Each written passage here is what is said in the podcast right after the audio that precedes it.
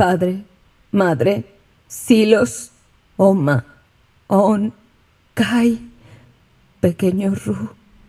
Ninguno de ellos tuvo oportunidad.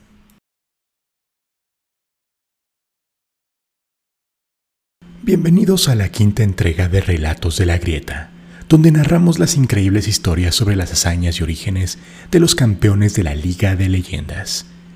En esta ocasión vamos a contar la triste historia de Irelia, la cuchilla danzante. Si quieres conocer la historia de Karen, Seth, Mordekaiser o Lisin, no te olvides de revisar la lista de reproducción que contiene las historias que he narrado hasta ahora. Te dejaré el link en la descripción y en la parte superior de este video. Antes de continuar, recuerda que tú decides cuál es el campeón que cubriremos en el siguiente video, así que no te olvides de decírmelo en los comentarios. ¿Listo? Comencemos.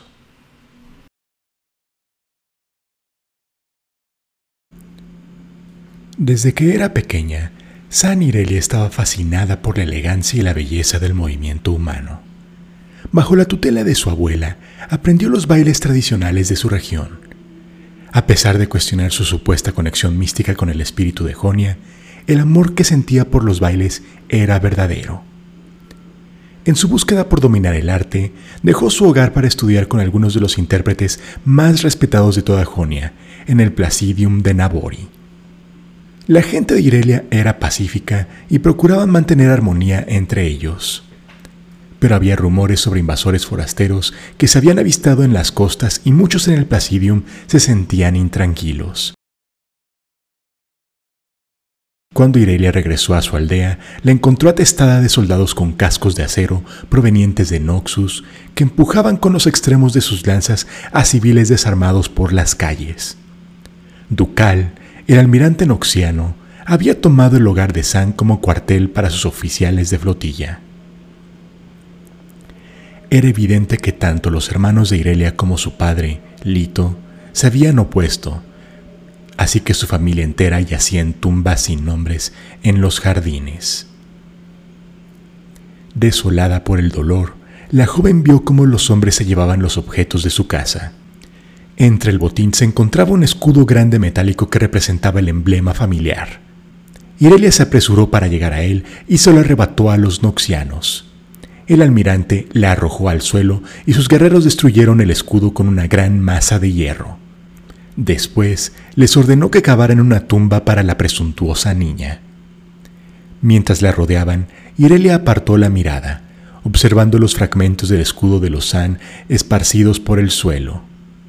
Desde lo más profundo de su alma, sintió un extraño ritmo que comenzaba a latir. Los fragmentos de metal comenzaron a moverse, a retorcerse y a girar por sí mismos, e Irelia pudo sentir la plácida alegría de los bailes ancestrales una vez más. Con un movimiento de su brazo, sintió como las piezas metálicas volaban como cuchillas irregulares atravesando a los noxianos. Luego aprovechó la conmoción de Ducal y sus oficiales para recoger los fragmentos de su escudo familiar y huyó de la aldea. En los silenciosos bosques lejanos, Irelia lloró a su familia y recordó las enseñanzas de su abuela. Se percató de que las técnicas que había aprendido eran más que danzas simples. Eran una poderosa expresión de algo mucho más grande. Pronto, la invasión oxiana puso a prueba la frágil paz de las tierras originarias. Se decía que incluso la líder religiosa, Karma, se había visto obligada a atacar a los invasores con magia letal aunque sus seguidores se habían retirado hacia el altar permanente y no consentirían más violencia. En todo Nabori, las voces desconformes comenzaron a aliarse. La resistencia se estaba formando y no descansarían hasta ver a Jonia libre una vez más. Eirelia se unió a sus filas. Interpretaba sus preciados bailes para aquellos en los campamentos situados en el bosque para preservar los vestigios de su evanescente cultura. Tan solo tenía 14 años cuando regresó al Placidium. Los guerreros de la resistencia se unieron a la milicia, que había jurado proteger los monasterios y los jardines sagrados.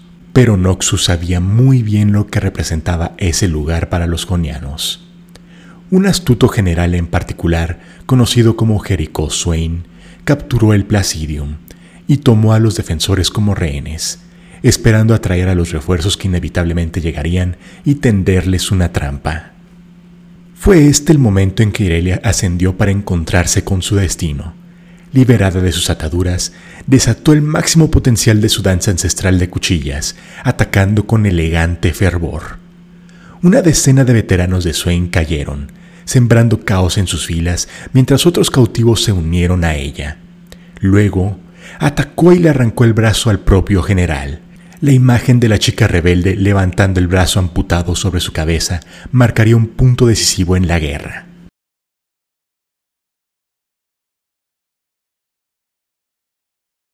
Esta victoria, la gran batalla de Nabori, garantizó que todos en Jonia conocieran el nombre de San Irelia, considerándola una gran líder. Con renuencia, ella lideró la creciente resistencia durante casi tres años de extenuante batalla, antes de su triunfo en la bahía de Dalú.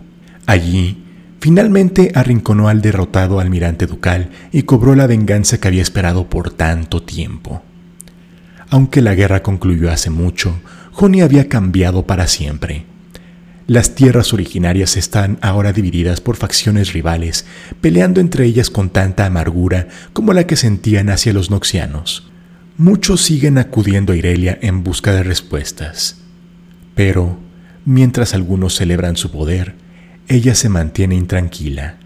En el fondo, solo desea bailar en soledad.